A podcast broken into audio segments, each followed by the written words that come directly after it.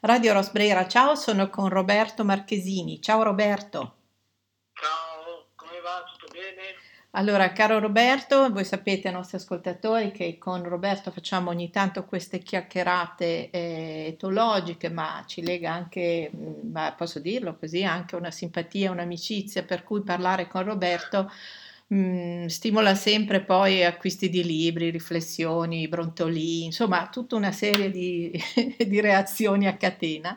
Roberto è etologo filosofo, eh, ricordiamolo fondatore di Siwa e mh, mm, ha un bellissimo spazio che è Naturama, mh, mm, di cui va molto fiero e ogni tanto ci parla anche delle sue siepi e, e della condizione, manutenzione costante che richieda la bellezza.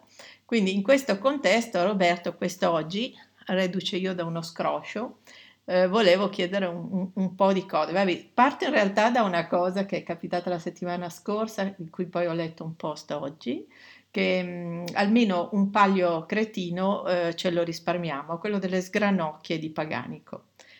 E, mm, non so se l'hai letto Roberto, che c'era anche questa cosa. Un paglio con le rane. Esatto. Paglio, sì, io l'avevo denunciato già ai tempi de, di uno dei miei primi libri che si chiamava Oltre il muro esatto. e voleva un po' fare una panoramica eh, del maltrattamento animale, maltrattamento a volte legato a delle tradizioni veramente stupide eh, che molti pensano che insomma, non possano essere modificate quando in realtà tutte le tradizioni possono essere modificate, cioè una tradizione comunque può diventare qualcosa di eh, totalmente differente pur mantenendo la tradizione stessa, cioè c'è bisogno assolutamente di avere delle rane vive sopra delle cariole quando si può fare benissimo altrimenti.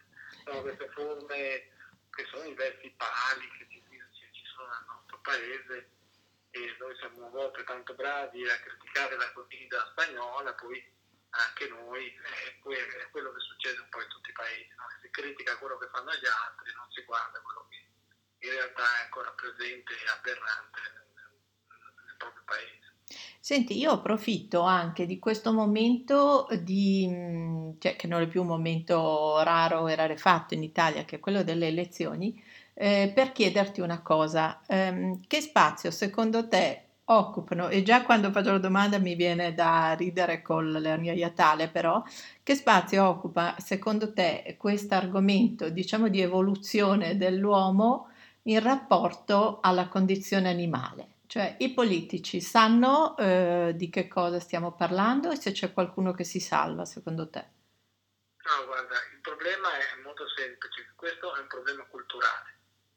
Eh, e diciamo che c'è un grande arretramento da un punto di vista della cultura della relazione eh, tra l'essere umano e le altre specie. Quindi eh, quando non ci sarà un vero e proprio sviluppo della cultura italiana, è chiaro che poi diciamo, le forze politiche riflettono quello che è una società, riflettono una società e quindi al limite possono cercare di eh, agganciare il voto attraverso dei messaggi demagogici, ma eh, sono totalmente svincolati da una vera e propria cultura di eh, attenzione ecologica, di attenzione mm, di, di, di, rispetto delle altre forme di vita. Diciamo, siamo molto lontani proprio perché il paese è culturalmente lontano. Quindi eh, sarebbe eh, assolutamente improbabile che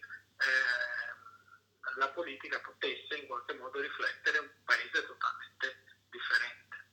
Senti, faccio un'associazione libera ma non troppo bislacca probabilmente, annotando, parlavo con un'altra persona po- mm, qualche giorno fa per quello che riguarda la nostra conoscenza dei dati e l'utilizzo che se ne fanno e quanto sono importanti se interpretati e diffusamente eh, usati come sistema di comprensione dei fatti. No? Mm, il parallelo che voglio portare a fare con te, eh, i nostri ascoltatori, è quanto il sistema del diritto è carente in questo senso e la consapevolezza che non basta l'empatia qualche volta, l'amore, le condivisioni sui social, eccetera, per fare questo passaggio culturale, appunto, di cui parli tu. E quindi quanto è importante il diritto? Ah, certamente, mm, tutte, tutte le fonti eh, di crescita culturale, che siano appunto la, l'etica, la bioetica, la pedagogia, uh, la stessa sociologia eh, e anche ovviamente il diritto, eh, tutte queste convergono su una uh, trasformazione di una società.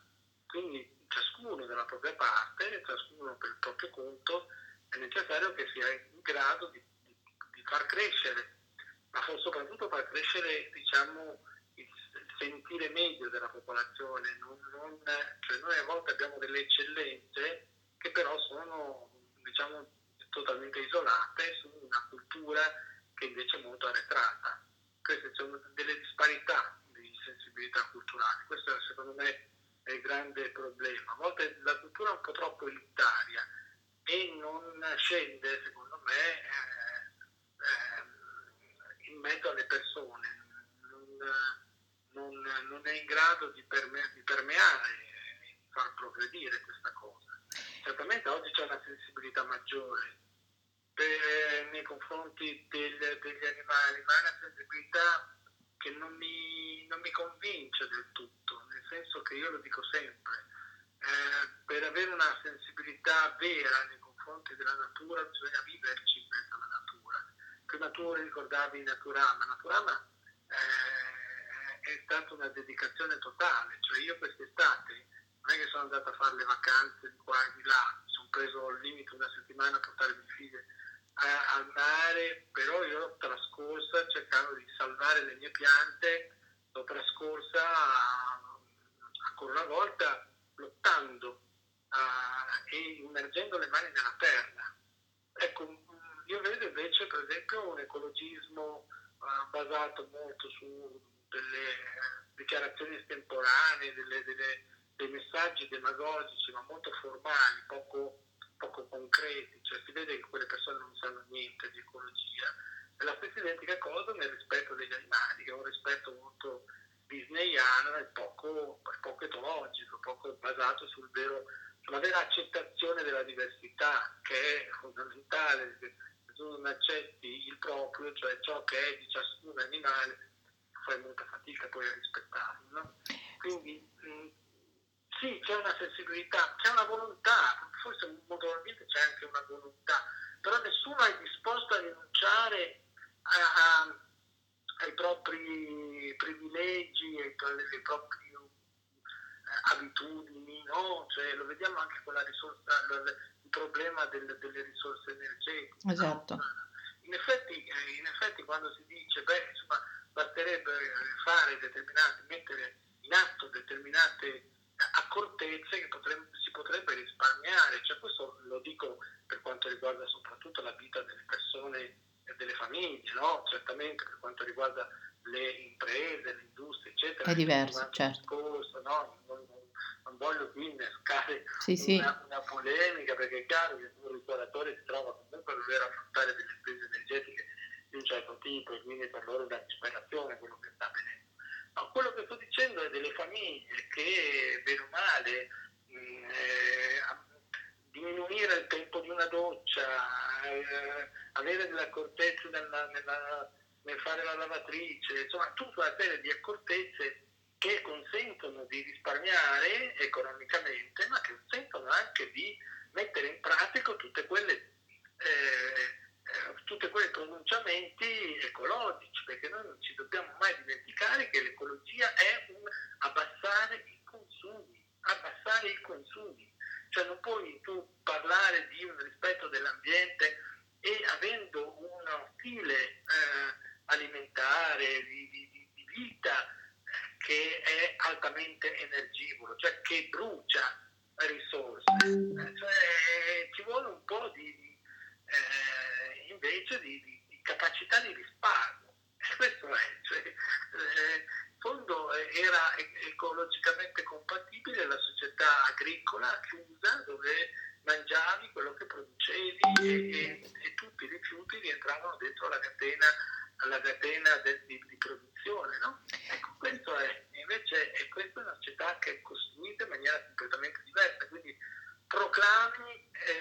ambientalisti che sono soprattutto no questo, no quell'altro, no quell'altro ancora, ma sono più delle eh, formule dogmatiche piuttosto che de, de, delle vere e proprie espressioni di una sensibilità. Si vede che dietro lì non c'è, non c'è nulla sostanzialmente. Sì, io faccio sempre l'esempio anche della compulsività del messaggio, cioè quando mh, mi è stato svelato ovviamente il tipo di impatto che hanno eh, i nostri messaggi, intesi proprio come l'uso del, del telefono, del telefonino, eccetera, compulsivo, e condividi questo e quello, eccetera, e, imma- e ho visto le foto di questi posti, questi luoghi riscaldanti dove tutto ciò accade anche per merito di questa nostra inutilità condivisa a volte, no? Perché non è che possiamo dire che tutte le cose che postiamo, mandiamo, le foto che girano, eccetera, sono eh, essenziali o sono legate alla nostra attività, Soprattutto, no? per esempio, non si sa che eh, esiste un impatto ecologico anche del digitale. Mm-mm. Cioè, si pensa che l'impatto ecologico sia esclusivamente legato a determinati ambiti e soprattutto diciamo che le nuove generazioni eh, sensibili all'ambiente, però eh, che utilizzano una quantità di eh, risorse digitali altissime che producono CO2. Esatto. oggettivamente una mail produce CO2, una, eh, quindi voglio dire ci, ci, deve essere anche una capacità, un, un, un film streaming produce CO2, cioè capire che ehm, non si può essere una società dei consumi e parallelamente una società ecologica. Quindi eh, l'ecologia è una disciplina molto, molto importante che dovrebbe essere messa al centro della nostra vita. Eh, invece rimaniamo adesi a un ambientalismo anni, anni, anni 80, insomma, sostanzialmente. Sì, quello un po' anche... totalmente mutato. Sì. Ed è veramente triste. È ingenuo anche perché sembra che con poche singole azioni sparpagliate ci mettiamo a posto la coscienza e ci sentiamo un pochino meglio, ma non... Oltretutto poi la cosa veramente, non so se, se, si può farne una teoria generale, cioè il malessere ha portato molte persone a pensare di cambiare vita e io mi accorgo, no? quando magari mi dicono, eh, eh tu, tu, stai in un piccolo centro, prima stavi in città, eccetera. Allora, il piccolo centro ha indubbiamente delle opportunità che se hai la mentalità della città però non, ehm, non usi assolutamente, non ne approfitti e come dicevi tu, se non metti le mani nella dimensione della terra, capisci che le formiche stanno nella legna, che se le sposti, poi sposti anche le formiche e poi devi ragionare, insomma quelle dinamiche lì, che prima erano assolutamente normali a quelli che vivevano costantemente in questi ambienti, no? avevano una conoscenza ecco. che non era una conoscenza sui libri, da manualetto, mm, eh, sì. che io chiamo anche educazione sentimentale, nel senso sì. di costruzione di legami, costruzione di un legame con la terra, mm. che è lì che si, si, cioè la costruzione di un legame con la terra significa anche tenerci pure la terra, no? cioè nel senso sì. che è parte di te cosa che secondo me oggi, oggi è profondamente venuta a mancare. Quindi in questo senso sarebbe utile una nuova uh, educazione dei bambini, un nuovo modello educativo, eh, che, se, che, certamente è in contrasto con l'idea che i bambini siano costantemente su giochi elettronici, su social media, davanti alla televisione, a guardare delle serie. Senti, io ho visto un video tenerissimo di una ragazzina che tu conosci bene, che era seguita dal, eh, da quel volatile simpaticissimo e c'era eh, questa... Era la Bianca quando era piccola. Eh sì, bellissimo. Lì, eh, perché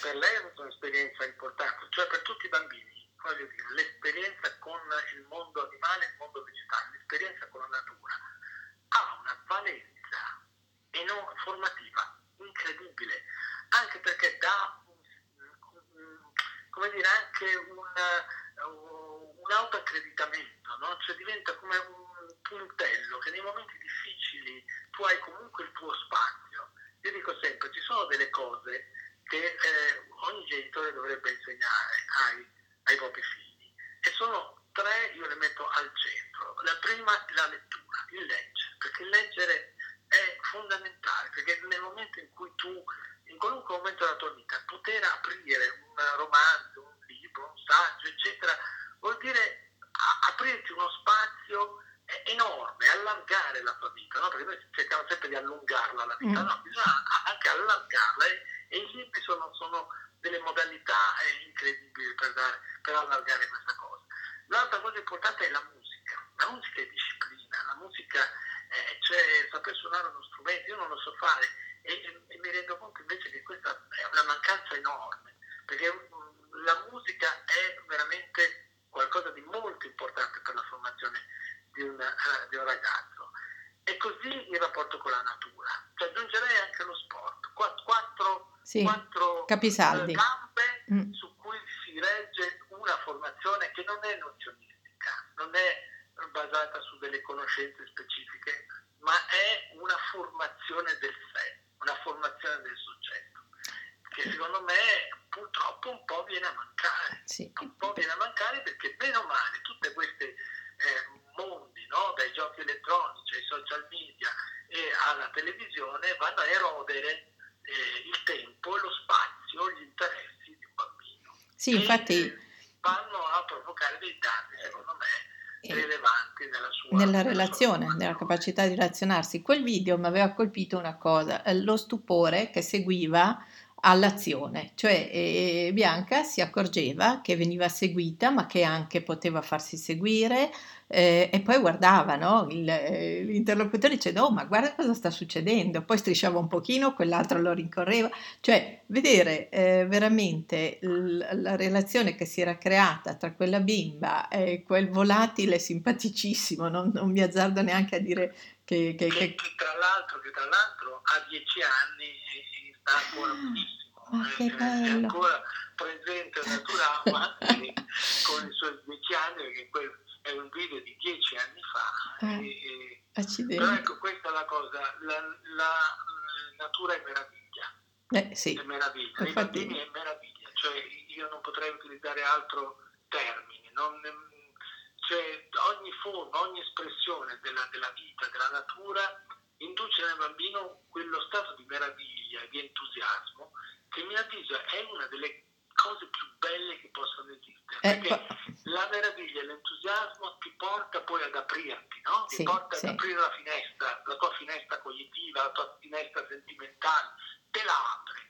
E, e, e tu costruisci questo rapporto col mondo esterno, per cui non sei più chiuso in te stesso, ma sei un'entità relazionale. Ecco, secondo me questo il, per questo dico sono importanti questi quattro, questi quattro, queste quattro gambe della formazione che purtroppo non vengono spesso tenute in considerazione. Senti, tu come filosofo, devo dire, eh, eh, prima abbiamo accennato un po' alle azioni, alle funzioni dell'intellettuale nella nostra mo- modalità di apprendere, nonostante hai un, un, bel carattere, insomma, sei uno da sigaro, dai, anche da, da, riflessione personale, individuale, insomma, sei anche uno da non rompetemi i coglioni, però hai spesso, frequentemente negli ultimi tempi affrontato davvero tanti incontri, tante presentazioni e non lo fai con lo spirito di chi sta piazzando la sua nuova opera, perché poi qualcuno che ti ha ascoltato di persone, eccetera, ricordo poi le, le giornate, quelle bolognesi, eccetera, sa che si porta a casa veramente tanto. È come se gli facessi fare una full immersion tuoi, nelle tue competenze, che sono profonde e di tutte le direzioni, e uno davvero eh, dice, beh, accidenti, vedi che tra noi eh, ci può essere un argomentare che ci fa scoprire questi nuovi mondi. Quindi la divulgazione, che non necessariamente passa dalla televisione, ma passa il 24 settembre, lo dico per esempio sei a Firenze e, e naturalmente sei lì a testimoniare tutti questi processi, no? un po' di, di studio e di relazione, perché parliamo di un incontro che probabilmente ha come sfondo anche il tema dell'alimentazione, no? perché ho letto, poi dimmi tu la, la, definizione giusta di quel momento lì, che è vegan, come si chiama? Eh, adesso lo citerei male il titolo, però 24 settembre a Firenze, poi andate a guardare sul post che farò anch'io, c'è quello di cui sto accennando e in cui ci sarà presente il professor Marchesini. Ecco, lì ci sarà anche il tuo libro, ehm, l'ultimo, però io vorrei che tu provassi a dirci agli ascoltatori che vogliono approcciare e non ne sanno molto del tuo mondo la tua personale scaletta di consiglio bibliografico. Sì, beh, innanzitutto io ho sviluppato in questi anni una, una filosofia che è basata sulla uh, concezione che un senso esistenziale lo troviamo nella donazione, nel donarsi e non nell'appropriarsi. Cioè, dal mio punto di vista la donazione è ciò che, che ci dà un senso, cioè tu non riesci a trovare un senso nella tua vita se eh, ti introfletti, se lo cerchi dentro te stesso, ma trovi un senso nella tua vita se ti doni al mondo, se ti doni agli altri, se, ti, ah, se fai della tua vita, voglio dire, una missione ehm, di donazione. E questo per me è, eh, sta dentro sia nel momento in cui mi occupo degli alberi, degli animali a natura, sia nel momento in cui scrivo un libro, sia nel momento in cui faccio una presentazione. Cioè per me è eh, il, ruolo, il ruolo, il senso è quello di donare qualche cosa, di donare qualche cosa perché questo è, è ciò che mi sostiene e anche ciò che mi rende felice. Mm. È, è la cosa che mi dà soddisfazione e io eh, consiglio a tutti di farlo perché non c'è felicità maggiore che quella che si riceve dalla donazione. Cioè, mh, tutti gli obiettivi, i risultati, sì, sono piacevoli, però sono molto effimeri, cioè ti danno una soddisfazione che non dura nel tempo. Viceversa, donarsi è qualcosa che è veramente eh, incredibilmente forte e duraturo. Quindi, eh, secondo me, questo è eh, la base che mi spinge mh, mm, a questa mh, mm, attività frenetica, perché come, come, ben sai, non sto fermo un attimo, no. eh, ma non, non, non nel desiderio di, di, vendere, perché avrei fatto altre scelte, no? Sì. Cioè, nella, nella, mia vita le, le, scelte che ho fatto sono sempre scelte, state scelte basate su qualcosa in cui credevo. E quindi Certamente oggi ritengo che lo stile di vita delle persone sia centrale eh, di fronte a, a, al panorama che si sta aprendo davanti a noi, che è un panorama di grave crisi e non è la crisi eh, del Covid, è la crisi energetica, cioè tutti questi non sono altro che manifestazioni di una crisi molto più profonda. Cioè, eh, anche, anche, se vogliamo, anche il riscaldamento globale non è il punto centrale della crisi, è una delle manifestazioni della crisi, ma ce ne sono tante altre di manifestazioni della crisi. Da un punto di vista epidemiologico, eh, il Covid è stato uno dei grandi rischi che sono verificati, ma ce ne sono molti altri sempre da un punto di vista epidemiologico. Il riscaldamento globale, sì, la grande crisi ecologica è anche il riscaldamento globale, ma non solo il riscaldamento globale, visto che stiamo facendo una erosione delle grandi foreste, una distruzione della biodiversità, sono tantissime altre manifestazioni di questa grande crisi. Quindi, eh, da, dal mio punto di vista è necessario aprire gli occhi e non pensare che siamo nella stessa situazione degli anni 70 quando c'è stata la crisi energetica, mm. energetica temporanea per cui c'erano le graziella mm. macchine a mm. targhe alterne sì. e, e il fine settimana senza macchine no? quello era un altro mondo era un mondo totalmente diverso non, non, non dobbiamo sovrapporlo e non dobbiamo neanche pensare che sia simile e non è pessimismo dire che questa grande crisi non passerà questa grande crisi è qualcosa che ci sollecita a cambiare, come tutte le grandi trasformazioni. Senti. Cioè non è qualcosa di transeunte per cui noi rimaniamo lì e aspettiamo che il temporale se ne vada per poi riprendere esattamente dove eravamo interrotti. E questo secondo me è stato il grande eh, sbaglio che è avvenuto col Covid, no? cioè l'idea che è passato il Covid, è passata la tempesta, eh, odia Augelli fa festa, sì. no?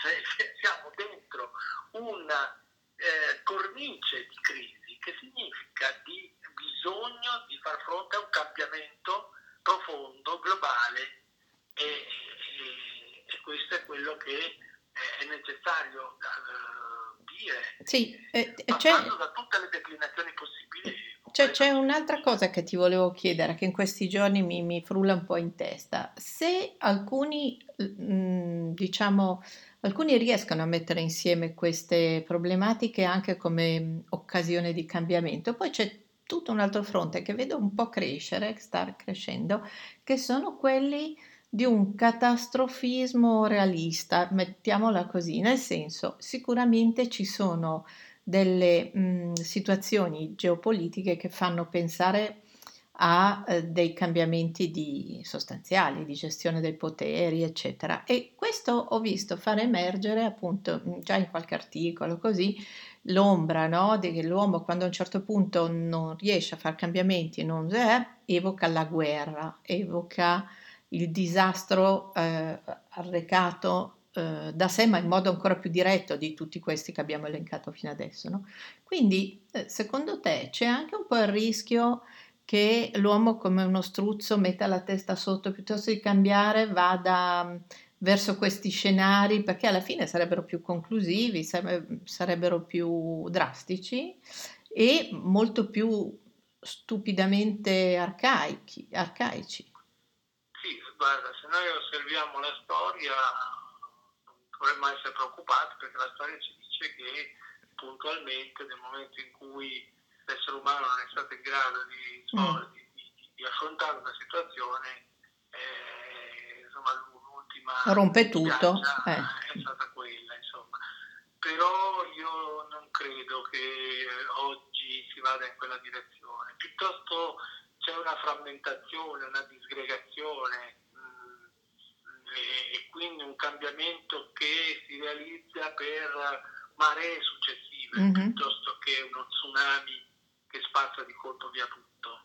Mm-hmm. Mm, però piano piano una dopo l'altra queste maree successive eh, ci metteranno di fronte all'inevitabilità di un mm. cambiamento e la, eh, il superamento di quello che io chiamo l'età moderna, l'età umanista, l'età antropocentrica, cioè arriveremo sicuramente a un'inevitabile eh, trasformazione eh, di, di, questo.